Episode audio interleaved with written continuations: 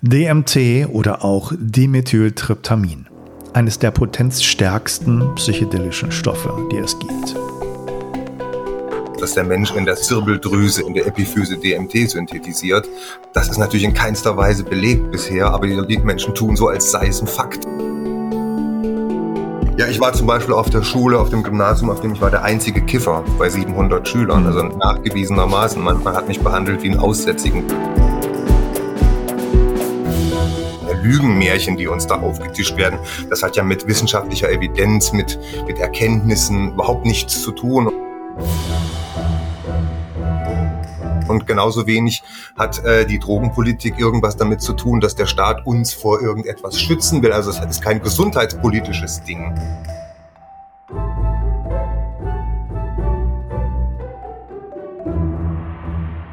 Herzlich willkommen, ich bin Dr. Matthias Wittfurt, Neurowissenschaftler und Wim Hof Method Instructor, außerdem langjähriger Atemexperte. Und normalerweise geht es hier natürlich um eine der wichtigsten und meist unterschätztesten Körperfunktionen, den Atem. Aber nichtsdestotrotz gibt es viele Gemeinsamkeiten mit angrenzenden Gebieten und deswegen befassen wir uns heute mit dem Stoff DMT. Doch bevor wir hier weitermachen mit dem kompletten Interview, was ja doch etwas ungewöhnlicher ist für mich, denn äh, die meisten Interviews mache ich in gekürzter Form und bringe sie nur in meinem Mitgliederbereich als komplettes Interview raus, denke ich, ähm, sollte ich das, und das mache ich jetzt hier auch, das Interview mit Markus Berger in kompletter Länge öffentlich machen, ähm, weil ich denke, erstens einmal dieses Thema Psychedelics ist äh, weltweit, gerade in den USA, England, sehr, sehr groß und wird heftig diskutiert. Deutschland ist da noch sehr, sehr ruhig. Deswegen ist es, denke ich, wichtig, dass das Thema hier, zumindest hier in diesem Podcast, auch ähm, den Raum bekommt, den öffentlichen Raum, den es verdient. Und zweitens denke ich, dass du vielleicht jetzt durch dieses Interview, was meiner Ansicht wirklich ganz außergewöhnlich spannend und informativ ist, mitbekommst, wie klasse diese Interviews in den Podcasts sind, die auch in dem Mitgliederbereich laufen und dann nicht in der Öffentlichkeit. Und du vielleicht mal überlegen solltest, und darum möchte ich dich bitten, mal in diesen Mitgliederbereich den Atemcode Club hineinzuschnuppern, weil du wirst da nicht nur alle bisherigen Interviews in ungekürzter Länge hören können, sondern auch Aufzeichnungen von angeleiteten Atemsessions und Einladungen zu speziellen Meetings erhalten, in denen Top-Experten deine Fragen beantworten und wertvolle Tipps geben. Seit Anfang dieses Jahres kommen wöchentlich viele neue Beiträge dazu. Es erwarten dich bereits renommierte Experten aus den Bereichen funktionelle Medizin, Ernährungsmedizin und Boteco. Ganz besonders, wenn du dich für die Kraft deiner Atmung interessierst, bist du genau richtig, denn endlich wirst du verstehen, was zum Beispiel die Wim Hof Methode von Buteyko unterscheidet oder welche Atemtechnik auf dich wie genau wirkt. Mittlerweile gibt es zahlreiche Interviews und Atemsessions, die du hören kannst. Und wenn du jetzt in den Club kommst, bekommst du das alles in dem Paket mit dabei. Und weil ich nicht zuletzt durch das super tolle positive Feedback der jetzigen Mitglieder überzeugt bin, dass dieser Atemcode Club absolut einmalig und unschätzbar wertvolle Informationen für dich bereithält, biete ich dir jetzt für kurze Zeit an, diesen Atemcode Club zu testen, ohne dass du dich langfristig binden musst. Generell ist es ohnehin so, dass du dich nicht binden musst und monatlich kündigen kannst, aber anstatt des Normalpreises kannst du jetzt für 29 Euro in den ersten drei Monaten jeweils pro Monat mitmachen und dir kompletten Zugang sichern zu allen Inhalten, die bisher gelaufen sind. Unter anderem natürlich jetzt zu diesem ähm, fantastischen, tollen Interview mit Markus Berger über DMT. Also, geh auf die Seite matthiaswitfurt.de. Du wirst ganz leicht dahin geführt werden, wo du zu dem Atemcode Club kommst. Und dann geht's auch schon los.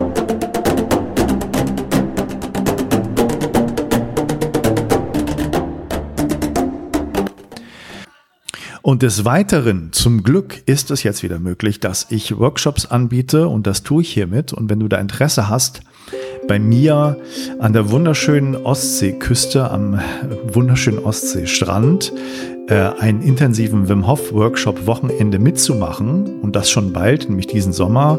Jetzt im Juli, im August laufen Workshops und es werden weitere geben. Dann schau doch einfach mal auf die Seite matthiaswitfurt.de und äh, gucke, ob das auch so kurzfristig das Angebot was für dich ist, um da mitzumachen und wirklich eine komplette Wim Hof Methode direkt angeleitet zu bekommen in einer wunderschönen Umgebung. Also, ich freue mich, wenn du dabei sein möchtest und schau einfach auf die Seite matthiaswitfurt.de.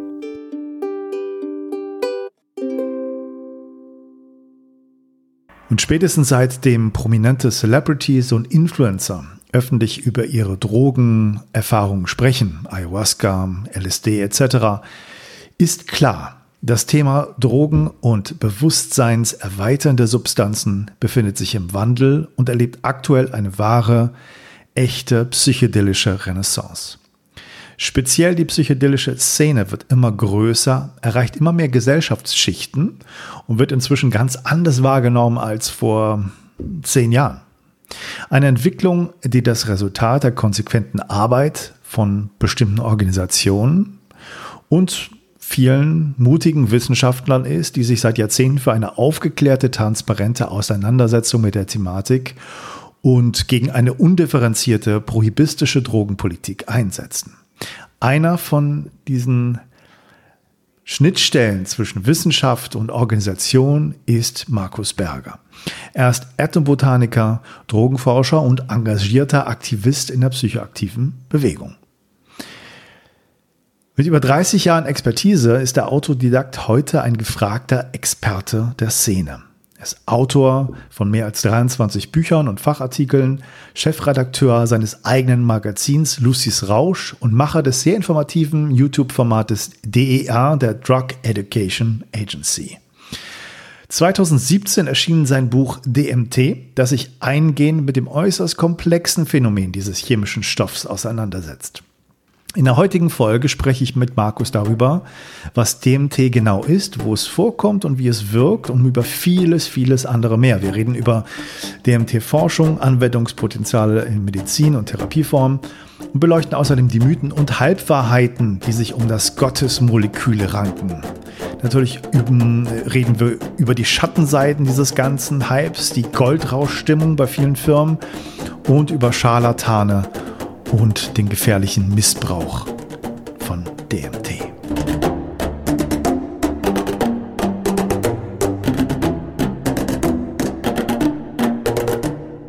Also du hast mir echt viel Infos da gegeben. Ich habe mir auch gerade noch mal DMT Quest, diesen Film da reingezogen, weil ich das irgendwie noch mal hab kursieren äh, sehen in den Wim Hof äh, Gruppen da auch. Ja. Hm. Das ist ja auch nicht, nicht äh, unspannend, obwohl ich, ich finde, der schon sehr tendenziös. Also es gefällt mir nicht so ganz alles. Es ist mir zu wenig kritische Betrachtung auch dabei. Ich weiß nicht, was du von dem Film hältst. Ja, ich habe ihn bisher, muss ich ehrlich gestehen, nur so ähm, Fragment, in Fragmenten angeguckt, weil ich einfach zu viel hm. zu rezipieren habe, um da hinterherzukommen. Aber das Thema wird äh, meiner Ansicht nach eben auch viel zu reißerisch behandelt.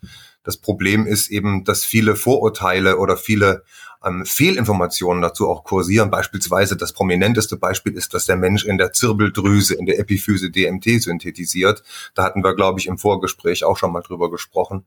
Genau. Ähm, das ist natürlich in keinster Weise belegt bisher, aber die Menschen tun so, als sei es ein Fakt. Und das so Sachen nerven mich einfach. Also muss ich ganz ja. ehrlich sagen, ich habe in meinem Buch ein Riesenkapitel geschrieben darüber und schreibe eben, dass es überhaupt nicht belegt ist, dass es eine reine Vermutung ist. Und trotzdem haben die Leute das Buch in der Hand und sagen, der Mensch synthetisiert DMT in der Zirbeldrüse. Also sie lesen es noch nicht mal und das nervt mich am allermeisten. Kann ich gut verstehen. Und ich, ich habe ähm, das hätte ich dir vielleicht mal vorher schicken sollen, aber es ist auch nicht so wichtig. Eine kleine Mini-Podcast-Folge zu DMT gemacht, ähm, im, hier am Anfang des, des neuen Podcasts, also Anfang des Jahres oder so, in der Dezember war das irgendwie. Und hatte da auch ein bisschen recherchiert und hatte da auch mal geguckt und habe auch im Grunde das gesagt, was du gerade gesagt hast, dass es da ähm, auch ja, von der Menge, die äh, ausgeschüttet werden müsste, um diese Erfahrung zu erklären, dass in der Zirbeldrüse eigentlich auch gar nicht möglich ist, in so kurzer Zeit so viel zu produzieren, laut der Literatur. Ich finde ja gerade das Thema Psychedelics, DMT hat viel damit zu tun. Ja. Ähm, wenn wir schon über den DMT-Quest-Film reden, da wird ja Wim Hof auch gefeatured mit der Atemtechnik. Und äh, ich habe jetzt in letzter Zeit so ein paar ähm, ja, Sachen noch Informationen bekommen, über die ich auch mit dir reden will. Aber lass uns mal ähm, ich hoffe nicht langweilig für dich irgendwie einsteigen mit DMT. Du hast mir empfohlen, äh, als meine Anfrage kam, lass uns doch über Microdosing reden. Ach, das ist doch das langweiligste überhaupt, was ich auch mittlerweile gut verstehen kann. Ähm, lass uns doch über DMT reden, das ist doch spannendes Thema. Und äh, da bin ich natürlich Feuer und Flamme gewesen sofort. Ähm, ich habe das Buch von dir äh, gelesen, mir geholt, DMT. Das ist ja vor nicht allzu langer Zeit erschienen, ein paar Jahre her, ne? Zwei, drei Jahre oder so, glaube ich. 2017. Mhm. 2017, genau. Ähm, und ein, ein fettes Teil, un, also ein unglaubliches Buch, wie man sich an das Thema so detailliert nähern kann und so viel Informationsfülle da reinpacken kann. Ich, also ich bin echt ja. begeistert. Ähm, kannst du vielleicht ein bisschen zu dir, zu deinem Hintergrund sagen? Also du bist ähm, jemand, der in der Psychedelic-Szene, wie man es auch immer nennen soll, ja schon lange, lange drin ist und so viele auch Bücher zu verschiedensten Themen geschrieben hat. Was, was bist du für jemand? Ich bin einfach ein Drogenfreak, der sein Ding macht und äh, auch sein eigenes Lebensmodell sich zurechtgelegt und zusammengebastelt hat. Ich bin Autodidakt, habe als das, was man ADHS-Patient nennt, einen schon immer sehr unkonventionellen Weg. Ähm, ADHS gab es früher in meiner Kindheit nicht als Diagnose, sondern es gab nur das Zappel-Philipp-Syndrom und niemand wusste sich zu helfen mit mir. Also ich war immer schon ein sehr wildes Kindlein und habe auch mein, meinen gymnasialen Schulweg nach der zehnten Klasse hingeschmissen und habe die Schule verlassen und mich von da an autodidaktisch ähm, ausgebildet. Damals, als ich mich für Drogen zu interessieren begann, mit 16, 17 Jahren, war das also ein Thema, das war noch assoziiert mit Siechtum, Tod, Abhängigkeit und Kriminalität. Ich hätte also damals überhaupt nicht wissen äh, oder, oder gewusst, was ich hätte für eine Ausbildung mir angedeihen lassen sollen, was hätte ich studieren sollen, Biologie, Chemie, Pharmakologie, war alles nicht interessant, Ethnologie, das war damals alles noch nicht so. Und so habe ich mir gesagt, ich äh, studiere das Leben und baue mir mein eigenes Berufsbild auch zusammen. Ich habe dann im Rahmen des Zivildienstes eine Ausbildung zum Rettungssanitäter gemacht und nach dem Zivildienst dann noch sechs Jahre im Rettungsdienst gearbeitet und mir da so ein gewisses medizinisches Grundwissen aneignen dürfen und habe dann angefangen äh, zu publizieren. Meine Drogentexte in Zeitschriften und in Buchform seit 2003 habe ich jetzt 36 verschiedene Bücher zum Thema Ethnobotanik und Drogenforschung in elf Buchverlagen und dann noch DVDs und ungezählte Zeitschriftenartikel und ein eigenes Magazin und so weiter und so fort und bin mhm. heute auch Co-Verleger im Nachtschattenverlag. Ja, und so weiter und so fort. Das ist also ähm, mein, meine Geschichte in Kurzform. Ich habe mich immer schon autodidaktisch ausgebildet, weil damals zu der Zeit, als ich mich anfing für Drogen zu interessieren, keine suffizienten Informationen in dem Sinne kursiert sind. Es gab keine ordentlichen Bücher zum Thema und die richtig guten Fachbücher, äh, meistens aus Amerika oder aus dem englischsprachigen Raum, habe ich einfach mit 18, 19 noch nicht verstanden, weil es sich da um Fachbücher dreht. Ich habe sie trotzdem mhm. gekauft und rezipiert und dann eben mir auf die Fahne geschrieben, ich möchte die Literatur, die Kulturgüter der psychedelischen Szene selber mitproduzieren, die einfach so dringend fehlen. Ähm, abgesehen von Vorurteilen und von Ressentiments hat es damals zum Thema psychoaktive Substanzen nicht wirklich viel gegeben in der deutschsprachigen Medienlandschaft. Und äh, so habe ich mir das eben zum Ziel gesetzt, da selbst mitzuarbeiten und die entsprechenden Medien, die ich selbst vermisst habe, selbst zu schaffen. Hm. Wir sind, äh, wie ich gesehen habe, um, ähnliches Alter. Ich bin ein bisschen älter als du, aber ähm, in einer ähnlichen Zeit aufgewachsen. Das heißt, ich kann es sehr gut nachvollziehen, so mit äh, Drogenpolitik und was da so für ja, Verlautbarung, Propaganda, äh, Informationen darüber existiert. Ne? Das ist dann sicherlich auch äh, ganz spannend, wie du da deinen Weg gefunden hast. Und ich denke auch mit viel Eigenerfahrung das probiert und darüber geschrieben und, und Bücher rezipiert. Ist das richtig ja. so? Ja, ja, ich war zum Beispiel auf der Schule, auf dem Gymnasium, auf dem ich war der einzige Kiffer bei 700 Schülern, mhm. also nachgewiesenermaßen. Man, man hat mich behandelt wie einen Aussätzigen, wie einen Kriminellen, wie wie ein Subjekt. Also wirklich, das äh, war eine ganz andere Zeit noch als heute. Ich bin Jahrgang 74 und äh, ja, wie du auch schon sagst, also auch meine Eltern beispielsweise waren derart uninformiert und wussten über Drogen nur aus dem Fernsehen oder aus den Mainstream-Zeitungen Bescheid und waren natürlich entsprechend total desinformiert und waren der Ansicht, wenn unser Sohn heute an einem Joint zieht, dann liegt er übermorgen als Junkie im Bahnhofsklo. Naja, das ist wirklich so. Also ich habe da mein Leben lang gegen Windmühlen gekämpft und immer wieder auch versucht, allen klarzumachen, dass ich mich damit nicht schädige, dass ich mich mit meinem Lebensstil nicht umbringe, sondern dass ich versuche halt eben ein anderes Bild zu zeichnen von dem, fernab von dem dem prohibitionistischen Bild, was, was ja tatsächlich einfach nur ausgedacht ist, ja Lügenmärchen, die uns da aufgetischt werden. Das hat ja mit wissenschaftlicher Evidenz, mit, mit Erkenntnissen überhaupt nichts zu tun und genauso wenig hat äh, die Drogenpolitik irgendwas damit zu tun, dass der Staat uns vor irgendetwas schützen will. Also es ist kein gesundheitspolitisches Ding, sondern ähm, es, äh, die Drogenpolitik ist äh, wirtschaftlich, rassistisch motiviert gewesen und ähm, das ist einfach etwas, das habe ich schon sehr früh gesehen und äh, mich immer gefragt, warum sehen das denn die anderen nicht? Ne? Und genau mhm. dagegen habe ich schon immer dann in Anführungszeichen angekämpft. Früher habe ich das noch als Kampf auch aufgefasst. Heute sehe ich es nicht als Kampf, sondern ich sehe ja auch, wie die Welt sich entwickelt und dass wir da in eine gute Richtung gehen und man heute nicht mehr so gegen Windmühlen kämpft wie früher noch. Ja, also die, die Zeiten ändern sich rapide, was das Total. angeht, in den letzten Jahren ganz vor, vor allen Dingen. Ja. Ähm, vielleicht mal ganz praktische Frage, wenn du der einzige Kiffer warst auf der Schule, wo hast du das eigentlich herbekommen, das Zeug? War das schwierig für dich? Hast du da deine Quellen gehabt, die da irgendwie hm. funktioniert haben? Ja, ja, ich war, wie gesagt, früher bin ich dann relativ früh von der Schule ab. Ich habe die zehnte Klasse zweimal gemacht und habe dann keinen Bock mehr gehabt, habe mich dann nicht mehr blicken lassen, bis der Abmeldeschein äh, kam und habe dann parallel in meiner Freizeit, meiner neu gewonnenen Freizeit, eine Gruppe von deutlich älteren Punks kennengelernt. Das mhm. war damals so die Szene und die haben mich eingeweiht in Haschisch und Marihuana gab es damals noch nicht bei uns so. Es gab Haschisch und die haben mich auch eingeweiht in die in die Lehre der Pharmaka, der Psychotropen, Pharmazeutika und so weiter und so. Da habe ich tatsächlich das erste so gelernt. Das war eine sehr sehr destruktive Szene, in der ich da gelernt habe zu Anfang, aber von der habe ich mich auch relativ schnell wieder verabschiedet und einfach das, was ich lernen durfte, mitgenommen und habe dann als äh, Rettungssanitäter natürlich sehr viel Neues noch gelernt. Ja, da kamen dann so Sachen wie Ketamin Amphetamin und die Benzodiazepine und was man eben die Anästhetika, was man eben alles dann so lernt, kam dann dazu und so konnte ich peu à peu, peu, à peu mein Wissen einfach erweitern. Hab viel gelesen, viel selbst geforscht und es ging mir auch nie nur darum, immer nur breit zu sein oder gar destruktiv mich wegknallen oder sonst irgendwas zu wollen.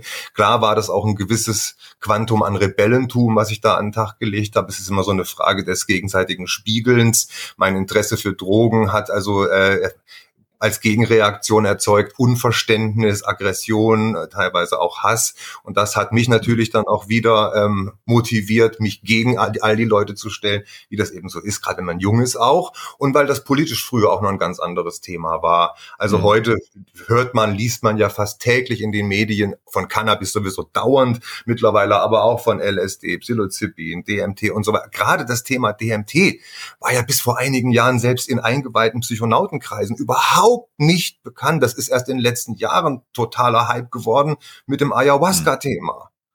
Und jetzt auch mit ja. dem Kröten-Thema, 5-Methoxy-DMT und so. Aber ich weiß selber, ich bin seit 30 Jahren in der psychedelischen Szene unterwegs. DMT war nie ein Thema, das kannte kein Mensch. Und 5-Methoxy ja. schon mal gleich überhaupt nicht, ja. Also ja, das ist echt ein relativ neues Phänomen, obwohl die Substanz natürlich schon sehr, sehr, sehr lange in internen Kreisen be bekannt ist. Ja.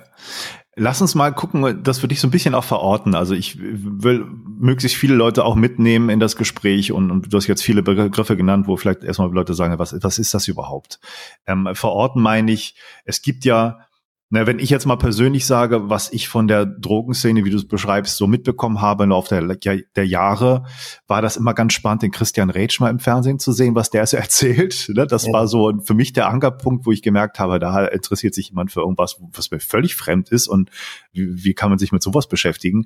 Und ich fand immer sehr beeindruckend bei dem, dass der sich einen Scheißdreck interessiert hat, ob die Leute das verstanden haben, was er sagte, ob die, ob er sie irgendwie mitnimmt oder, oder ob er sie irgendwie überzeugen konnte. Das fand ich sehr beeindruckend. Und in letzter Zeit ähm, ja, habe ich meine eigenen Erfahrungen auch gemacht, gerade über die Wim Hof-Szene, haben wir im Vorfeld auch schon ein bisschen drüber gesprochen. Dann habe ich mitbekommen, dass natürlich die Forschung auch zunimmt, gerade auch was Hirnforschung angeht in dem Bereich. Da bin ich auch lange beschäftigt und habe das ein bisschen äh, mitbekommen, was da für Ergebnisse waren. Ähm, die Schweiz ist ja auch so ein Vorreiter, was das angeht. Jetzt dann auch Imperial College in, in London und, und äh, Johns Hopkins Universität. Das sind so die, die Sachen, die ich kenne. Wie, wie bist du da so verortet? Also bist du da völlig unabhängig? Bist du sehr in Kontakt mit diesen ganzen Leuten, die ich gerade erwähnt habe? Oder wie ist das so bei dir? Ich bin komplett unabhängig, genauso wie Christian Rätsch, der ein sehr guter Freund und Kollege ist von mir. Wir machen auch viel zusammen. Wir haben jetzt gerade den Band 2 seiner Enzyklopädie der psychoaktiven Pflanzen abgeschlossen. Das haben wir jetzt zusammengeschrieben. Oh. Das Buch kommt cool. im Herbst im AT-Verlag raus. Ab Montag ist es in der Ankündigung des Verlags zu finden. Äh, darüber können wir dann ja vielleicht auch nochmal kurz reden. Ich bin ja. unabhängig, ich gehöre überhaupt keiner Organisation in dem Sinne an und wenn dann allen. Also klar, das ist eine große Szene, die ein, eine, ein weltumspannendes Netzwerk aus äh, Menschen der psychedelischen, psychonautischen Bewegung und aus Wissenschaftlern ähm, und da irgendwo mittendrin als Schnittstelle stehe ich. Das ist okay. eigentlich von, also ich bin die Schnittstelle zwischen der Szene und der Wissenschaft. Und ich, ich, ich bin nicht die definitive, sondern ich bin eine Schnittstelle zwischen Szene und Wissenschaft, ja. nicht die definitive, ultimative. Okay. Der spiegelt das auch so ein bisschen ähm, die die Sichtweisen auf die Szene wieder, die sich da vielleicht im, im Kleinen ähm, äh, tummeln? Also ist das, kann man sagen, das ist so zwischen der konservativen Politik, die noch nicht verstanden hat, welches Potenzial da vielleicht drin steckt, bis zu den vielleicht überzogenen Erwartungen, ist ja alles sozusagen gerade vorhanden. Wir haben jetzt über DMT geredet, auch was da irgendwie immer ähm, reingesteckt wird und was da möglich mhm. ist und was vielleicht nicht. Die Wissenschaft spielt dann sicherlich eine Rolle, um das dann zu bestätigen und zu widerlegen. Ähm, wie würdest du das so ein bisschen einordnen? Ist, sind das so die beiden großen Komponenten, also der große Konservatismus, die Verteufelung der Drogen oder das andere, das vielleicht überzogene gerade? Nee, die, es ist wie immer die Mitte, die wirklich sinnvoll ist. Ne? Also äh, beides sind Extreme, die uns beide nicht weiterführen werden. Das Verteufeln basiert ja nicht auf äh, Fakten oder wissenschaftlichen Erkenntnissen, sondern auf Hirngespinsten, Propagandamärchen. Und äh, das Gegenteil davon, na, versucht halt eben in einer wissenschaftlichen Schiene Fuß zu fassen und Furore zu machen, wo man halt eben glaubt, da ist noch nicht genug gespielt, da gibt's noch Spielraum, um groß rauszukommen. Hm. Beides ist nicht ehrlich, beides hat nichts damit zu tun, irgendwie in dieser Thematik weiterzukommen. Beides hat auch nichts mit einer Entwicklung der menschlichen Gesellschaft zu tun, sondern beides ist einfach überflüssig, mhm. einfach, aber auch ein Randphänomen. Also ist natürlich ganz klar. Wir sehen jetzt zum Beispiel, also wir befinden uns tatsächlich in einer psychedelischen Renaissance und ich hätte nie gedacht, dass ich das noch erleben darf zu Lebzeiten. Eigentlich habe ich mhm. gedacht, das wird lange nach mir irgendwann eventuell mal so kommen. Aber das, was wir jetzt gerade erleben, dass das psychedelische Thema tatsächlich wieder salon- und gesellschaftsfähig wird, das ist etwas, also äh, es ist geht auch sehr, sehr schnell im Augenblick bringt natürlich auch äh, sämtliche Phänomene und Sensationen mit sich, die man eben auch erwarten würde. Wir sehen es auch schon an der Cannabis-Szene, wo das Ganze vorangegangen ist. Viele, viele kommen jetzt aus ihren Löchern gekrochen und versuchen damit einfach Geld zu machen, versuchen damit berühmt mhm. zu werden, reich zu werden und so weiter und so fort. Aber das war zu erwarten und dass solche Auswüchse eben sich einstellen, äh, ist ganz klar. Und die werden aber genauso verschwinden wieder äh, wie in allen anderen Fällen auch. Also jetzt zum Beispiel die Cannabis-Aktien, das war so ein Riesenhype, als überall in den USA und auch in Kanada und in anderen südamerikanischen Ländern äh, Cannabis legalisiert wurde, dann stiegen die Cannabis-Aktien in die Höhe und ein Unternehmen nach dem nächsten kam an die Oberfläche und wollte jetzt groß Geld und Furore machen. Nun heutzutage nach wenig, nach weniger Zeit sind die meisten schon wieder weg, die haben sich selbst abgeschafft. Und so wird es auch in der psychedelischen äh, Szene sein. Jetzt gerade in Amerika kommen so viele Firmen, die wollen Patente anmelden, weil man auf ja. die meisten psychedelischen Pflanzen und Pilze kein Patent an, also auf Pflanzen und Pilze lässt sich eben kein Patent anmelden.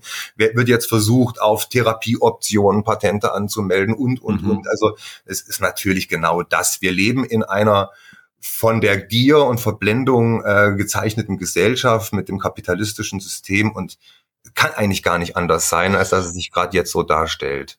Ja, also es ist auch so eine Goldrauschstimmung für viele Leute. Ja, ne? Nicht, woran, woran, machst du das fest, diese psychedelische Renaissance? Also wie ist das entstanden? Gab es da einen Auslöser deiner Meinung nach? Irgendwie eine, eine, eine Bewegung, irgendeine Person, die du darauf festmachst, dass das jetzt so, so abgeht?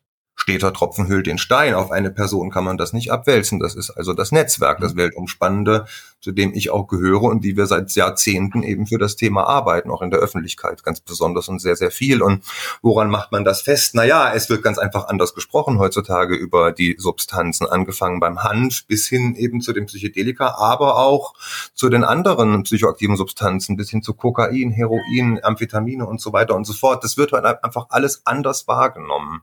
Ja, äh, glücklicherweise, also die äh, Propagandamärchen von früher, nimm die sogenannten Drogen und du bist des Todes oder du bist abhängig, ja, das glauben die Leute nicht mehr einfach so. Das liegt natürlich auch daran, dass wir mit dem Internet heute die Möglichkeit haben, ähm, jedwede Lüge innerhalb von Sekunden zu entlarven. Ja, das ist also, wenn ich bin mal von äh, einem Journalisten des Schweizer Tagesanzeigers gefragt worden, würden Sie also, würden Sie Ihren Kindern also erzählen, reines Heroin ist okay? Ich habe also gesagt, dass man mit reinem Heroin alt werden kann. Wer also als heroinabhängiger Mensch reinen Stoff bekommt, der kann 100 werden damit. Und das habe ich dem Journalisten so gesagt und dann fragte er mich, würden Sie Ihren Kindern also sagen, reines Heroin ist okay? Und da habe ich ihm geantwortet, na, ich würde Ihnen zumindest keine Lügen erzählen, so wie meine Eltern mir früher, die meine Kinder heute innerhalb von zwei Minuten zu entlarven in der Lage wären. Ja, die googeln das doch nur und sehen doch, dass es stimmt. Das war eben früher anders. Also es gab ja früher keine Medien zum Rezipieren, schon gar kein Google und Co., irgendwelche Search Engines, Datenbanken, in denen man sich innerhalb von Sekunden auf Stand bringen lassen kann. Das war ja früher alles ganz anders. Ergo wurde wurden natürlich die Prohibitionsmärchen auch ganz anders aufgenommen. Ja, ähm, die Generation vor uns, deine Eltern, meine Eltern, was hatten die denn außer dem Fernsehen und der Zeitung oder dem Radio? Und hatten gar nichts außer die Buchhandlung um die Ecke mit ihrem limitierten Angebot oder die Bibliothek der Stadt. Das war also ein ganz anderes Ding als heute und deswegen sind die Menschen heute deutlich besser informiert als noch vor zehn Jahren und entsprechend wandelt sich auch die Gesellschaft. Und äh, ich merke das unter anderem auch daran, dass ich sehr viel als Autor und auch als Videopublizist und als Verleger und Zeitschriftenredakteur, dass ich unglaublich viele E-Mails und Briefe und, und Nachrichten von Leuten bekomme, schon immer. Und die wandeln sich jetzt. Sowohl die Fragen wandeln sich, die sind akzeptanzorientierter, die sind toleranter, wie aber auch das Publikum ändert sich. Das waren früher so rasterbezopfte Freaks die sich an mich gewendet haben und haben gefragt, wo finde ich denn eigentlich den Semilanziater? Heute sind das Mütter, Lehrer, Richter, Ärzte, Anwälte, Opas, Omas. Verstehst du? Also so, so wandelt sich das und äh, mhm. das ist für mich einfach unglaublich toll zu sehen. Denn früher war ich so ein bisschen auch gerade in unserer Gegend, ja, der, der abgefahrene Drogenfreak da und kriminell und nicht ernst zu nehmen. Und heute werde ich ganz anders wahrgenommen von den Leuten, nämlich als Experte für ein Thema, das sie interessiert und das auch für die Gesellschaft relevant ist. Das glaube ich, das ist toll. Ähm, wie, wie ist es denn mit den Anfragen, die du gerade kriegst? Hat das auch so einen bestimmten ähm, äh, gibt es da eine bestimmte Linie? Also gibt es da bestimmte Leute, die ich jetzt anfragen für Interviews, für Radiointerviews und so weiter? Ist das auf einen bestimmten, sag ich mal, politischen Zweig auch gerade? Ist das, oder wirst du von allen möglichen Leuten angefragt? Sind ja. ähnliche offene Fragen und, und wie ist so die Stimmung, die dir gegen Von allen möglichen. Bei diesen Interviews. Ja, nee, von okay. allen möglichen Leuten. Von allen, also von Drogenzeitschriften. Jetzt habe ich vor einem Jahr für diese, wie heißt die Zeitschrift Cosmopolitan, dass du diese Frauen, Mode und Mädchenzeitschrift, da waren Okay, da bist du schon gelandet, Markus, meine Güte. Ja, mit Microdosing, ne? deswegen sage ich, also mhm. LSD zum Frühstück mhm. hieß der Artikel und das langweiligste Thema von allen, aber das, was im Mainstream eben zieht, man muss ja auch keine Angst haben vor 10 Mikrogramm LSD. da kann ja nichts passieren. Äh, jemand, der sich mit dem Thema auseinandersetzt und nur darüber liest, der hat vielleicht vor 150 oder gar mehr Respekt vor 10 Mikrogramm. Ja, das kann man mal so morgens wirklich vor dem Frühstück noch machen. Und von daher, nee, das ist wirklich ganz bunt gemischt. Was ich halt feststelle, ist, dass keiner mehr so diesen negativen Duktus äh, verfolgt. Also ähm, ich habe in den letzten Jahren eigentlich nur interessierte, akzeptanzorientierte, tolerante ähm, Interviews und Interviewer kennengelernt, Interviews gegeben und Interviewer kennengelernt. Mhm. Egal von welchen Medien die auch waren. Einmal bin ich von der Zeit vor zwei Jahren verrissen worden, auch namentlich. Die mhm. haben also mich als Jugendverderber dahingestellt weil ein junger Mann sich mit einem Drogencocktail aus neun psychoaktiven Substanzen das Leben genommen hat. Und der war mit mir auf Facebook befreundet. Und äh, ich wusste, ich habe aber 5000 Follower auf Facebook, also ich kenne die natürlich nicht alle einzeln und wusste auch nicht, was die Journalistin mir da zum Vorwurf gemacht hat, aber da kam ein langer Artikel in der Zeit über diesen jungen Mann und da wurde ich tatsächlich mit Namen und Wohnort genannt als derjenige, der die Jugendlichen an sowas ranführt und sie da auf neugierig ah. macht und die sich dann damit letztlich schädigen. Aber äh, das war eine sehr junge Frau, die wollte gern Karriere machen als Journalistin, war also ganz am Anfang ihrer ihres Wegs und mhm. deswegen habe ich das nicht so ernst genommen. Ansonsten kommen wirklich durchweg positive, aufgeschlossene Anfragen und Leute auf mich zu. Also muss ich schon sagen, ist sehr, sehr schön. Ja, Ganz anders als noch vor fünf, sechs, sieben Jahren. Also wirklich, es hat sich total Aha. gewandelt in den letzten sechs, sieben Jahren. Okay. Also ich erinnere mich auch, wenn du das Thema jetzt öfter erwähnt hast, so die, ähm, die Propaganda, was Drogenpolitik angeht, der letzten Jahrzehnte, muss man sagen, auch mit dem Wandel, dass es illegal wurde. Da habe ich ähm, vor ein paar Jahren in der Psychiatrie ja Studentenunterricht auch gehalten und die Leute informiert über Suchterkrankungen. das war auch mein Thema, was ich da halten musste. Und habe immer viel Wert drauf gelegt, auch ähm, das breite Spektrum der Ansichten darzustellen. Natürlich gibt's da schlimme ähm, Lebensverläufe mit Suchterkrankungen. Ähm, das kriegt die Psychiatrie ja auch sehr, sehr deutlich mit und das muss man natürlich auch so benennen, denke ich. Andererseits fand ich immer sehr beeindruckend die, die Geschichte von dem David Nutt und seinen Untersuchungen, ja. ähm, der dann die Gefährlichkeit der, der Substanzen mal wissenschaftlich aufgedröselt hat und da Alkohol ja. ähm, weit abgeschlagen Nummer eins ist und die anderen ja. Sachen, die man so für gefährlich hält, äh, in 20ern oder 30ern dann zu finden ist. Ja. Ja, also ja, das, ja. das fand ich immer sehr beeindruckend und wichtig, auch wirklich da breit zu informieren schon damals. Und das war in den Köpfen der Studenten der Medizin damals vor fünf, sechs Jahren sehr, sehr neu, diese Ideen. Mhm. Naja, es ist ja so, Alkohol wird ja gar nicht als Droge wahrgenommen, wird ja auch nicht als solche benannt. Das heißt ja immer so schön Alkohol und Drogen. Dabei ist ja Alkohol eigentlich das einzig wirkliche Rauschgift, das wir kennen. Also sowohl ein, ein, eine, eine Substanz, die einen klassischen Rausch herbeiführt, äh, wie aber auch total giftig ist. Und äh, was David Nutt gemacht hat, der hat dadurch ja auch seinen Posten als äh, Gesundheitsberater verloren, weil er gesagt hat, MDMA nehmen ist auch nicht gefährlicher als Reiten unterm Strich. Und er hat ja auch vollkommen recht. Nun, aber äh, ganz im Gegenteil, ne, hat er gesagt. Ganz, ganz im Gegenteil, gesagt. Reitsport ist viel viel gefährlicher, wenn man sich das mal genau anschaut. Ist ja auch so. Und du hast gerade ja. die angesprochen, die äh, natürlich Probleme äh, entwickeln im Umgang mit solchen Stoffen und so. Das sind aber maximal zehn Prozent, und zwar egal, welche Droge du auch nimmst.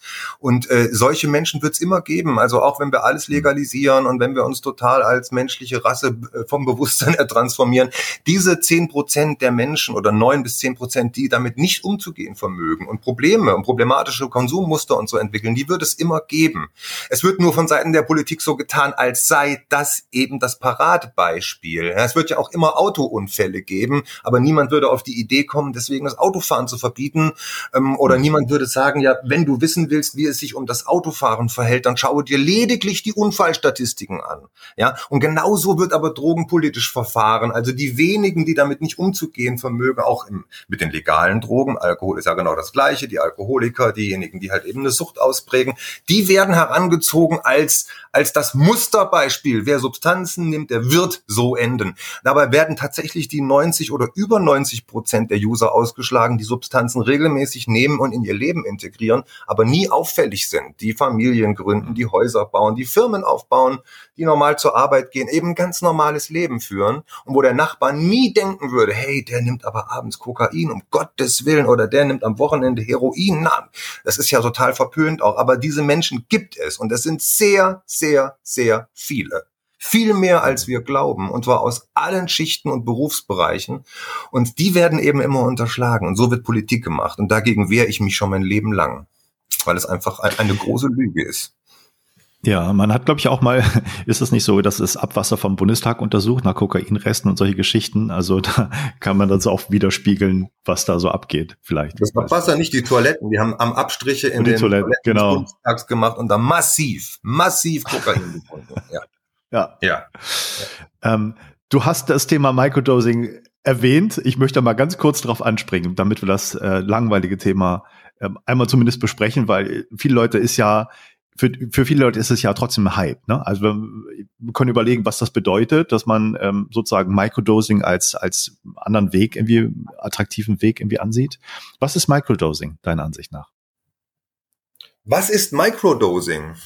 Microdosing ist die Einnahme psychotroper Moleküle unterhalb der perzeptuellen Schwelle.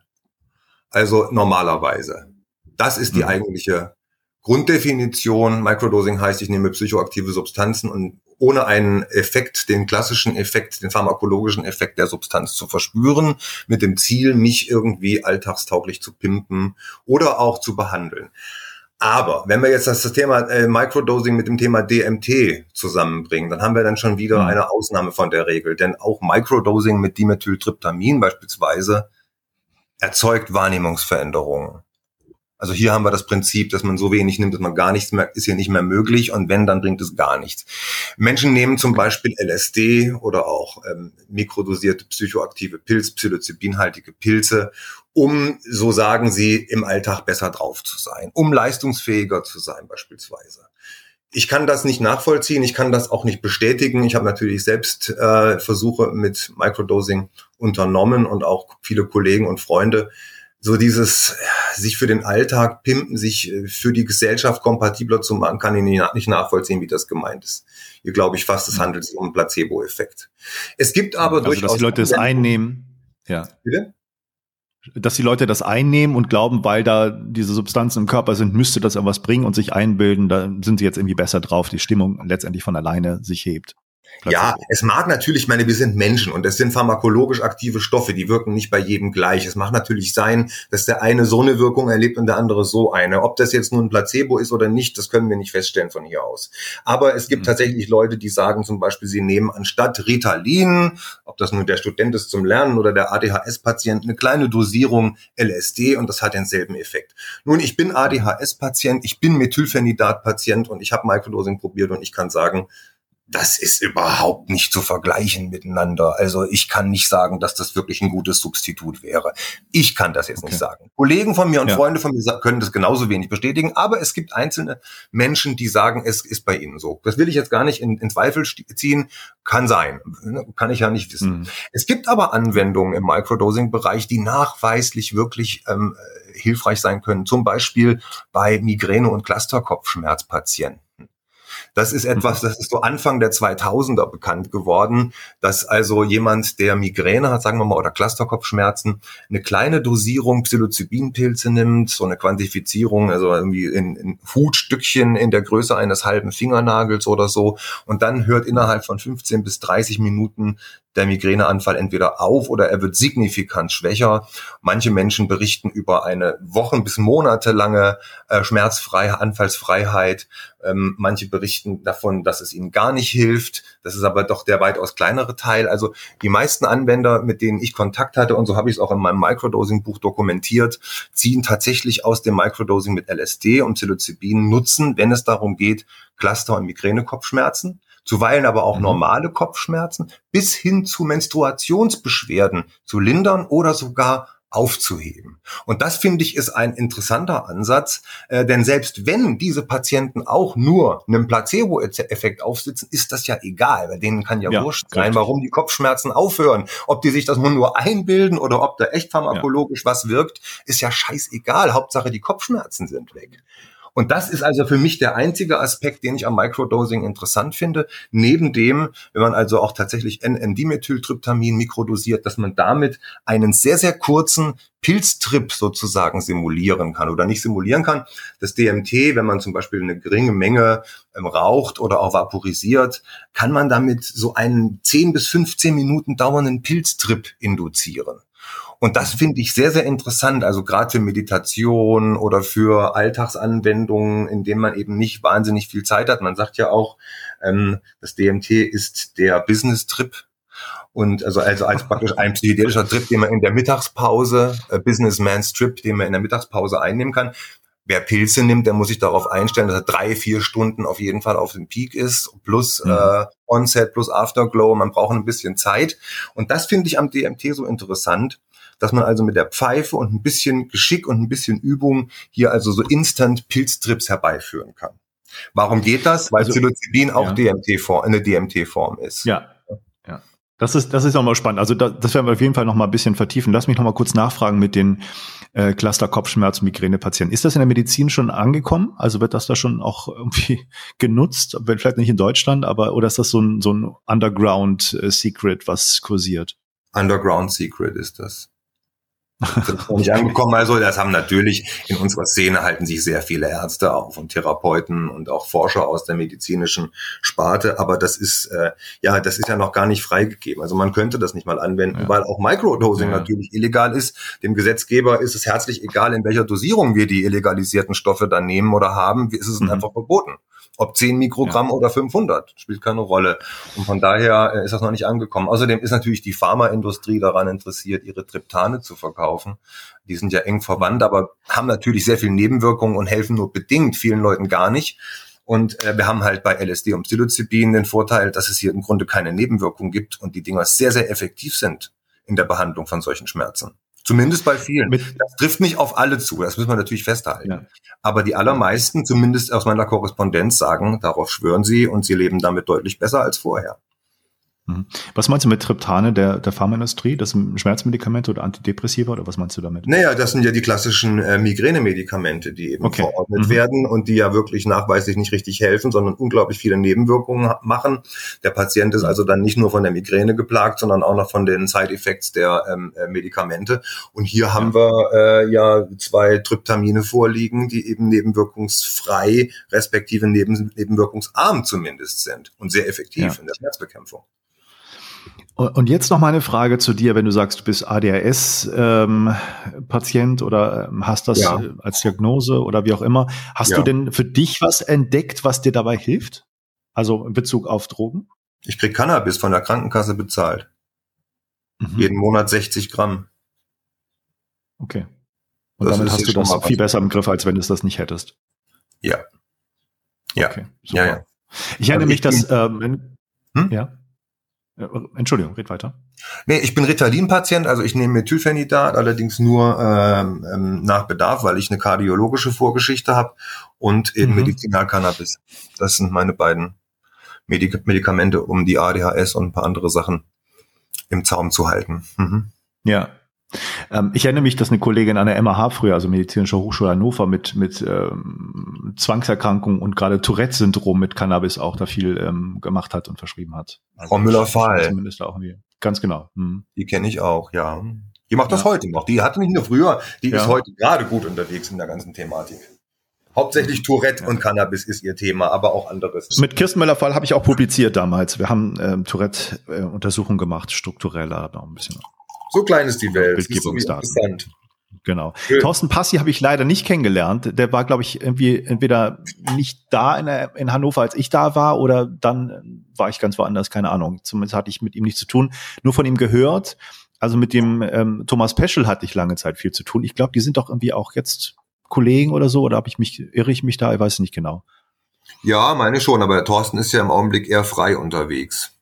Mhm, okay. Der ist freier Forscher zurzeit. Okay. Ich weiß gar nicht, wo der wirklich im Augenblick arbeitet, aber ja, ja, nee, die, die machen natürlich auch zusammen was, ja. Und auch wir machen zusammen einiges. Gerade mit Thorsten mache ich viel. Wir sind gut befreundet. Ja. ja. Genau, lass uns über DMT an sich reden. Also wenn man ja. dein Buch anguckt und äh, über ähm, bestimmte Informationen bekommt, über Kanäle, heißt es ja, das ist ein Stoff, der äh, endogen produziert werden kann. Die Zirbeldrüse ist so bei vielen Leuten, die so ein bisschen sich, nochmal neutral gesagt, sehr weit aus dem Fenster lehnen, was die ganzen Funktionen angeht. Ähm, total trendig, ne? die Ent Entkalzifizierung der Zirbeldrüse, da wird DMT produziert und dann guckt man in Literatur. Das ist nicht so eindeutig, wie es da gesagt wird. DMT ist ein Stoff, der aber in der Natur sehr, sehr häufig vorkommt. Das beschreibst du in dem Buch ja auch. Ja, DMT kommt sehr, sehr häufig in der Natur vor, allein schon, weil es eben in jedem Mensch und in jedem Tier biosynthetisiert wird und in sehr, sehr vielen Pflanzen und in einigen Pilzen. Naja, das pflanzliche Thema, denke ich, gibt noch einiges mehr her und das pilzliche auch. Ja. Da wird es deutlich mehr Pilze und Pflanzen noch geben, die DMT enthalten. Aber die Flora dieser Welt, inklusive der Pilzflora, ist ja so gut wie gar nicht erforscht und pharmazeutisch, pharmakologisch schon mal gar nicht. Ähm, ja, DMT ist ähm, auf jeden Fall eines der interessantesten Themen in der psychedelischen äh, Wissenschaft, weil jeder von uns es synthetisiert, nachweislich, nicht in der Zirbeldrüse unbedingt, aber es ist äh, im Menschen schon lange nachgewiesen, in der Lunge und auch im Urin und auch im Blut. Und äh, man weiß allerdings nicht wirklich, welche Funktionen das im menschlichen Körper hat, ähm, ob es als Neurotransmitter wirkt oder nicht, das ist alles noch in der Forschung. Und äh, nachweislich ist es äh, in Zirbeldrüsen oder in, Perfu in Perfusaten von äh, Rattenzirbeldrüsen 2013 ja. einmal von Stephen A. Barker isoliert und nachgewiesen worden. Aber das ist überhaupt nicht für den Menschen bewiesen. Ähm, das ist ein Gerücht, das irgendwann 1984, 85 auf einer Konferenz für psychedelische Pflanzen in Amerika äh, von irgendjemandem mal in die Welt gesetzt wurde. Und das hat sich dann in einem Buch, in, in so einem Underground-Buch festgesetzt und ging von da aus bis heute äh, in den Köpfen so weiter. Und selbst wenn wir heute Aufklärung betreiben und schreiben Bücher und Aufsätze dazu äh, und erklären, wie es ist, die Menschen lesen es nicht, sondern postulieren weiterhin fröhlich, dass es so sei. Gut, das ist aber jetzt auch nur ein Thema. Warum ist es überhaupt so schwer, das nachzuweisen im menschlichen Körper? Das gibt zwei Gründe dafür.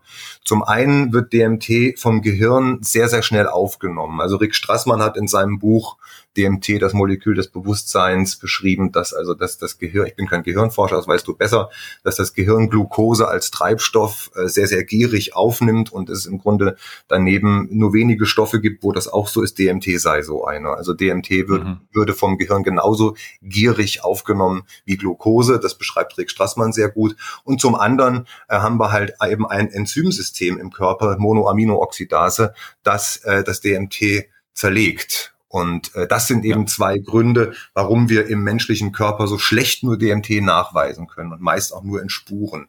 Das heißt aber nicht, dass es nicht auch in größeren Mengen hergestellt wird in uns.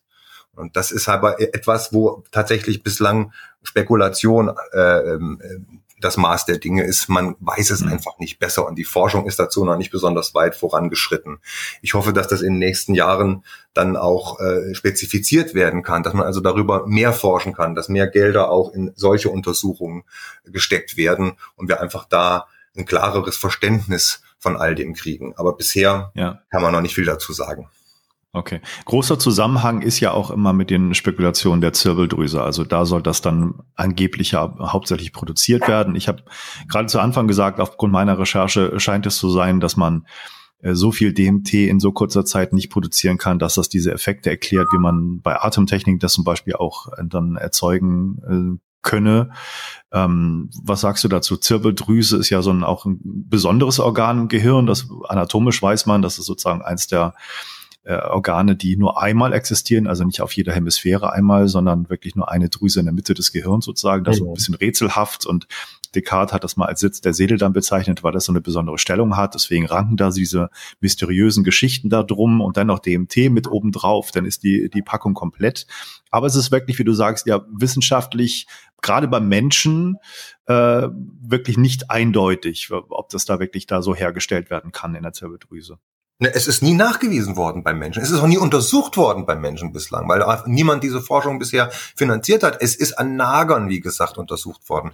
Und an Ratten ist 2013 anhand von ähm, äh, Perfusaten der Zirbeldrüse ist tatsächlich DMT nachgewiesen worden. Also kann man davon ausgehen, dass es bei uns auch so ist. Aber das ist tatsächlich dann auch nur eine davon abgeleitete Spekulation. Es ist bislang de facto nicht erwiesen.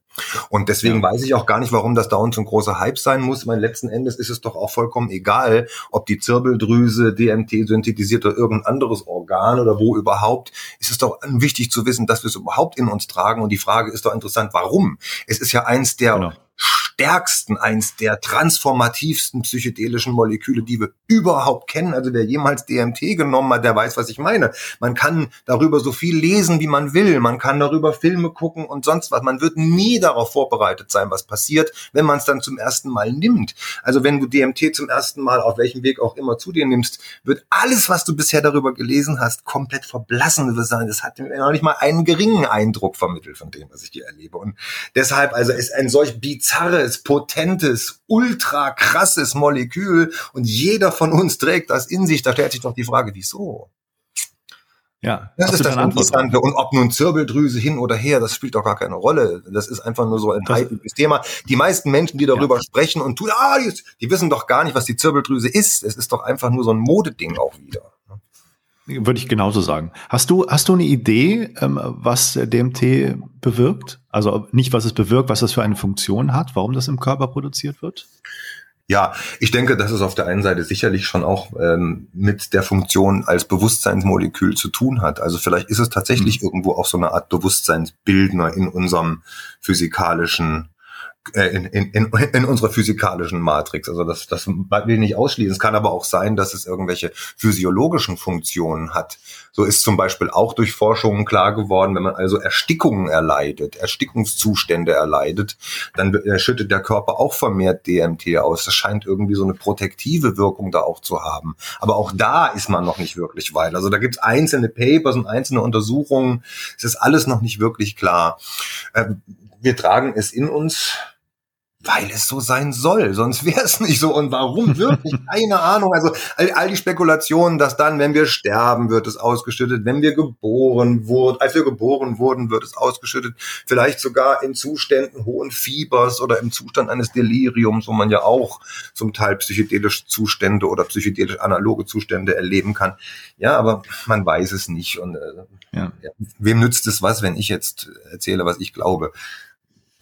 Irgendwann werden wir es rausfinden. Am Ende des Tages ist doch gar nicht wichtig. Wichtig ist zu wissen, wir haben dieses Molekül in der Natur und wichtig ist, wir haben es nicht nur in der Natur, die wir als Natur betrachten, sondern wir grenzen uns ja selbst von der Natur gern mal ab. Wir sind ja auch die Natur. DMT mhm. ist überall hat Sascha Schulgin schon geschrieben und gesagt, DMT is everywhere. Und das konterkariert natürlich ganz besonders die Betäubungsmittel, die betäubungsmittelrechtlichen Verordnungen und Gesetze. In Amerika, mhm. ich habe das in meinem DMT-Buch auch geschrieben, in Amerika zum Beispiel ist äh, nach dem dortigen Betäubungsmittelgesetz jeder Mensch, der DMT in egal welcher Form und egal welcher Quantität besitzt und veräußert, ein Verbrecher. Das heißt, nach unserer Erkenntnis fallen wir erstens alle unter das Betäubungsmittelgesetz. Jeder einzelne von uns ist illegal. Und in Amerika gerade mit diesem doch sehr, sehr strengen Gesetz transmutiert jeder Orangen- und Zitronenverkäufer, jeder Orangensaft- und Zitronensaftverkäufer zum Drogendealer, weil 2012, 13 und 14 ein italienisches Forscherteam rausgefunden hat, dass so gut wie jedes Zitrusgewächs in so gut wie jedem Teil DMT, 5-Meo-DMT und andere psychotrope Phenylethylamine und Tryptamine produziert. Das heißt, Orangensaft enthält DMT, Zitronensaft auch, Bergamotten etc. pp. Kannst du alles nachlesen, auch in der Enzyklopädie, die im Herbst rauskommt. Das heißt, jeder Obstverkäufer in den USA ist de facto ein krimineller Drogendealer. So ist das Gesetz geschrieben. Das ist, ja. legt natürlich jetzt keiner so aus, aber das verdeutlicht mal wieder super, was für ein Schwachsinn diese Gesetze eigentlich sind. Ja. Ja. Das, das, Glaubst du, das wird sich auch ja. Glaubst du, das wird sich auch im Laufe der, der jetzt der bezeichneten Renaissance irgendwie gesetzlich ändern? Wird das sich ja langsam auch aushöhlen? Ja, ist, ist ja schon soweit. Ist ja schon soweit. In den USA sind ja schon erste Gemeinden und Städte dazu übergegangen, zu sagen, psychedelische Pflanzen, mittlerweile sogar auch psychedelische Synthetika, werden entkriminalisiert. Das war zuletzt in Oakland der Fall.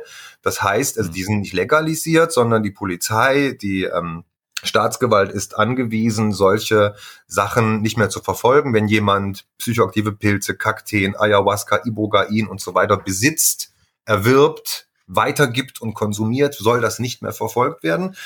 Begründung, diese Pflanzen sind mehr Heilmittel als Suchtgifte. So. Und äh, da haben wir es ja schon. Mit Ayahuasca fängt es in dem Fall von DMT an. Wenn Ayahuasca entkriminalisiert wird, werden natürlich auch die Inhaltsstoffe entkriminalisiert. Die Beta-Carboline, die Harmanalkaloide in der Ayahuasca waren nie kriminalisiert. Das heißt, sie sind sowieso legal. Es geht nur um das NNDMT in der Ayahuasca. Und dann wird das nämlich damit auch de facto jetzt aufgeweicht und nach und nach entkriminalisiert. Warten wir mal 10, 15, 20 Jahre, dann sind die ganzen Psychedelika alle aus der Gesetzgebung raus. Da bin ich relativ mhm. sicher. Okay. Ähm, was ist der Unterschied zwischen DMT und äh, 5-MeO-DMT? Also kann man sagen, vielleicht, wir müssen das jetzt nicht chemisch machen, das würde ich, glaube ich, irgendwie witzlos finden. Aber was, was bringt 5-MeO-DMT nochmal für eine andere Qualität da rein? Ja, also auf der einen Seite sind NN-DMT und 5-Methoxy-DMT ganz gut zu vergleichen, weil sie eine ähnliche Wirkung induzieren und je nach Dosis-Set und Setting auch äh, ähnlich tatsächlich, also ähnliche Sensationen hervorrufen können. Wenn man aber ins Detail geht und die Dosierung entsprechend anpasst, so wie sie eigentlich, also die psychedelische Durchbruchdosierung anstrebt, dann unterscheiden sich die Moleküle doch deutlich oder sagen wir mal, können sich deutlich unterscheiden. Dann ist das NNDMT wesentlich bunter, abgefahrener, sehr viel ich will sagen, psychedelischer in dem Sinn, also ist vielleicht eher so, als nimmt man eine sehr, sehr hohe Dosis Psilocybinpilze oder LSD. Es, mhm. Man weiß nie so richtig, wo man rauskommt. Man kann in absoluten Traumwelten landen. Man kann irgendwo im Universum auf irgendwelchen Planeten landen. Man kann in Geisterwelten landen. Man kann in seiner eigenen Biografie landen. Also das ist doch sehr, sehr vielfältig und auch ähm, beängstigend häufig, weil man nie wirklich weiß, wo katapultiert einen die Substanz, in welchen Erfahrungsraum katapultiert sie einen. Und 5-Methoxy-DMT kann das zwar auch machen, aber gerade mit der richtigen Zentrierung und bei richtigem Set und Setting führt einen das eigentlich eher wie soll man sagen, es ist halt eben, jetzt, jetzt beginnen wir mit einer Erfahrungsbeschreibung, die eigentlich jenseits von Worten mhm. liegt, jenseits von Verbalisierung. Also das 5-Meo-DMT ja. wird auch gerne als Gottesmolekül bezeichnet, weil es uns die Erfahrung machen lässt, was wir wirklich sind, wo wir herkommen. Also du kannst mit 5-Methoxy-DMT viel eher im weißen Licht aufgehen oder in der in der in, in der in der Nulldimension, in der Potentialität als mit NNDMT. NNDMT erhält meistens auch das Ich-Bewusstsein. Also man hat tatsächlich dann, wenn man äh, in, in einer, ich, in Anführungszeichen DMT-Welt herauskommt nach Einnahme zum Beispiel der gerauchten Substanz, weiß ich in der Regel schon noch, wer ich bin und dass ich gerade einen Stoff geraucht habe und jetzt eine sehr abgefahrene äh, Erfahrung habe. Bei 5-Methoxy-DMT geht dieses Ich-Bewusstsein häufig verloren und man ist sich bewusst, dass man alles ist. Dass, dass praktisch die mhm. Essenz von allem, dass ich das selber bin ähm, man wird sozusagen zur Quelle, zur Essenz, zu dem, was in dieser Gesellschaft so unzureichenderweise Gott genannt wird. Das ist eigentlich der große signifikante Unterschied. Und äh, 5-Meo-DMT wirkt in wesentlich kleineren Dosierungen, ist also potenter als NN-DMT und äh, kommt auch nicht so häufig in der Natur vor wie NN-DMT. Wie, ist, wie steht's da mit den, mit den Schattenseiten auch der, der Einnahme? Ich meine, ich habe ähm, auch Leute gesprochen, die die Erfahrung toll fanden, aber ähm, die, die Betreuung bei dem Ganzen und die Integration auch hinterher äh, sehr, sehr schlecht fanden und sich alleine gelassen fühlten. Wie, wie beurteilst du das Thema insgesamt mit Begleitung, Setting, Integration? Ist das etwas, was noch zu wenig in Fokus gerät? Reden wir zu sehr über die Substanzen? Man bucht sowas nicht einfach. Das ist der heutige Trend. Da bin ich ein ganz großer Kritiker von. Man bucht sowas nicht einfach. Man ist nicht irgendwo im Urlaub und da kommt einer um die Ecke mit einer Pfeife und sagt, hey, hey, ich bin Schamane, willst du auch mal? Da sagt man nicht, ja klar. Wer sowas macht, ist doof, tut mir leid. Der tut mir, also wer sowas macht, ist doof, tut mir leid, das zu sagen, aber diese Leute tun mir nicht leid, weil sie wissen nicht, was sie tun und sie sollten es aber wissen. Das ist auch sowieso heutzutage etwas, so eine Schattenseite der Renaissance. Menschen, die also ihr Leben lang nichts zu tun hatten mit diesen Stoffen, die null Erfahrung haben, vielleicht noch nicht mal an einem Joint gezogen, buchen, weil sie es irgendwo in der Freundin gelesen haben, Ayahuasca Retreat und wundern sich, ja. wenn sie danach in der Klapsmühle landen. Ja, wie, wie kann man sich darüber wundern? Also Leute, die überhaupt gar keine Erfahrung haben, nehmen die mächtigsten Substanzen ein, die man sich vorstellen kann und geraten dann natürlich auch und das ist wieder auch äh, eine Folge ihres Unwissens an Scharlatane.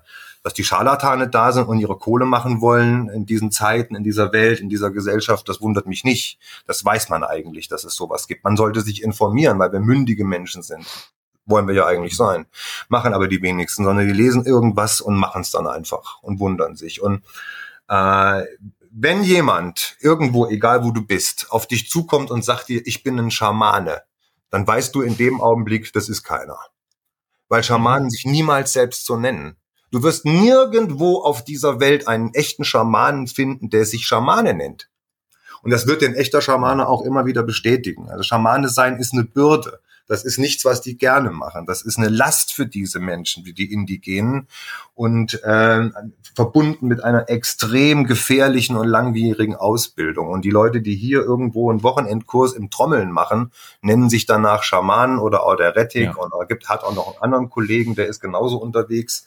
Die haben einmal in ihrem Leben eine für sich selbst verändernde Erfahrung gemacht und sind jetzt der Ansicht, sie müssten das der ganzen Welt angedeihen lassen. Und die haben schon sehr, sehr viel ähm, Leid in die Welt gebracht, sehr viele Menschen mhm. ähm, auch richtig krank gemacht. Es gab auch körperliche Zwischenfälle schon. Weil die eben nicht 5-Methoxy-DMT verwenden, sondern die verwenden Krötenschleim. Die verwenden okay. Krötenschleim von Buffo alvarius und das ist was anderes. 5-Methoxy-DMT ist ja die Reinsubstanz und das Krötensekret von Buffo alvarius enthält 5-Meo-DMT. Aber eben nicht nur. Krötenlecken ist äh, nicht nur Blödsinn, sondern de facto gefährlich, richtig lebensgefährlich weil mhm. diese Kröte, die Colorado, die Colorado River Toad, die enthält in ihrem Sekret 5-Methoxy-DMT, aber auch herzaktive Toxine. Und äh, mhm. das Problem ist, dieses Krötengift, wenn man das melkt, dieser Krötenschleim, und wenn man den leckt, dann sind da die herzaktiven äh, Toxine drin, die sind oral wirksam. Da kann man also einfach umfallen. Die sind noch stärker als, als von der Digitalis-Pflanze. Wenn man aber diesen Schleim trocknet und dann raucht, dann werden die herzaktiven Toxine neutralisiert und das 5-Meo-DMT ist dann der Stoff, den man zusieht. Also man muss dieses, diesen Krötenschleim auf jeden Fall rauchen und auf gar keinen Fall lecken. Und das sind alles so Sachen, weißt du, aber das machen die Leute wirklich falsch. Und das ist halt ja. eben eine der wirklichen Schattenseiten dieser Renaissance, dass so viel Unsinn auch publiziert wird, die Leute, ohne es besser wissen zu wollen, in Erfahrungen gehen, wo sie überhaupt nicht wissen, ob sie da lebend wieder rauskommen oder geistig gesund und so weiter und so fort. Und ja. das ist halt eben wieder so der Kontrapunkt zu unserer Arbeit, weil mit all der Akzeptanz und dem und dass es sich in der Gesellschaft jetzt allmählich verbreitet, kommen halt eben solche Episoden dann auch zutage. Und die machen es ja wieder schwer für unser eins, die wir sagen, der richtige Umgang ist de facto annähernd ungefährlich. Ja? Aber es muss eben auch der richtige Umgang sein. Und dazu gehört nicht nur die richtige Dosis und die richtige Substanz mit den richtigen Leuten, sondern auch das nötige Hintergrundwissen. Und das fehlt vielen Leuten einfach. Jetzt, ich beginne auch jetzt mehr zu verstehen, was du da meintest mit der Kritik. Ähm, hättest du denn vielleicht, wenn wir das abschließen, am Schluss einfach die ein paar Tipps für den richtigen Umgang damit, also worauf man achten sollte mit, mit dem Schaman, war ja schon mal ein richtiger Hinweis. Man sieht ja auf YouTube ähm, wöchentlich Videos rauspoppen von wie mein genialer DMT-Trip oder was ist passiert, als ich Ayahuasca genommen, genommen habe von irgendwelchen möchtigen Influencern, die das dann da irgendwie verlautbaren. Ähm, und dann sozusagen auch völlig unkritisch da betrachten. Was, was sind denn deine Tipps, wie man damit umgehen soll, wenn man sich dafür wirklich interessiert? Ja, warum muss ich denn als jemand, der hier irgendwo in Hannover oder sonst wo wohnt und sich jetzt anfänglich für psychoaktive Substanzen interessiert, für psychedelische Erfahrungen, wieso muss ich dann nach Peru in den Dschungel? Ich weiß überhaupt mhm. nicht, ob ich da an die richtigen Leute komme. Ich komme in irgendein Ayahuasca-Hotel und da kann ich sicher sein, da sitzen keine Ayahuasqueros, sondern Charlatane, die dir die Kohle aus der Tasche ziehen und denen du scheißegal bist. Wir haben doch hier Psilocybe semilanceata, heimische psycho psychoaktive psychedelische Pilze, die sehr, sehr potent sind. Wir haben doch hier bei uns alles. Wieso muss es denn dieser Hype sein? Wieso müssen wir denn den indigenen Völkern jetzt auch noch ihre Kultur zerstören? Warum? Wir haben ihnen doch schon alles genommen. Warum müssen wir ihnen jetzt auch noch massenweise das Geld bringen, womit die gar nicht umgehen können, was die überhaupt nicht kennen? Warum müssen wir ihnen alles jetzt auch noch das Letzte nehmen? Es ist unnötig und letzten Endes, dass wir uns damit selbst bestrafen, wenn wir die indigenen Völker in dieser Art und Weise ausbeuten und zerstören, ja, das ist doch gut so, dann wir haben die Strafe auch verdient. Sollen wir doch hier bleiben? Man kann ja, wenn man unbedingt Ayahuasca will, gibt es auch Ayahuasca-Analoge. Wir haben ja sogar die Möglichkeit, uns legale Ayahuasca-Analoga herzustellen hier. Dafür muss man sich aber informieren. Man muss in die Thematik einsteigen, sich interessieren, man muss lesen, sich bilden. Und ich werde auch keinem verraten, wie man legales Ayahuasca herstellt. Es wäre hier bei uns möglich. Von der Gesetzgebung und von den Substanzen, die zur Verfügung stehen, können wir das hier. Aber es wird nicht gemacht.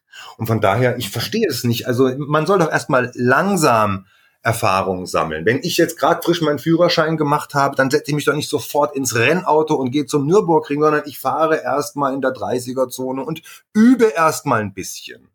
Ja, und, und genau. Fahrlehrer dabei auf jeden Fall auch, ne? Das auch, genau. Ja, niemand würde auch, bevor er auf eine große Reise geht, unvorbereitet und ohne gepackten Koffer und ohne Reiseführer und ohne sich zu erkundigen, in welches Land ich da fahre. Das müssten wir bei psychedelischen Reisen, gerade bei solch psychedelischen Reisen, müssten wir uns das auch angewöhnen, zumindest im Vorfeld den Anspruch zu haben, im Minimum zu wissen, worum es eigentlich geht, was ich da eigentlich vorhabe, was passieren kann und was es eigentlich ist Und wenn wir das tun und nicht sofort, weil es ist doch eine Mode, so dieses Wiederkommen, ach, ich war in Peru, mein Gott, bin ich cool und jetzt bin ich, fühle ich mich auch wie Total. so ein Schamane, weil ich auch mal so eine Feder um den Hals hatte und ah, es ist doch gar nicht nötig. Es ist wieder unserer oberflächlichen Art geschuldet als Menschen, so dieses Äußere ja, sich mit Federn schmücken und mit tollen T-Shirts und juhu, die Trommel. Aber ich weiß doch gar nicht, was die da meinen. Die haben doch ein ganz anderes kulturelles Betriebssystem als wir.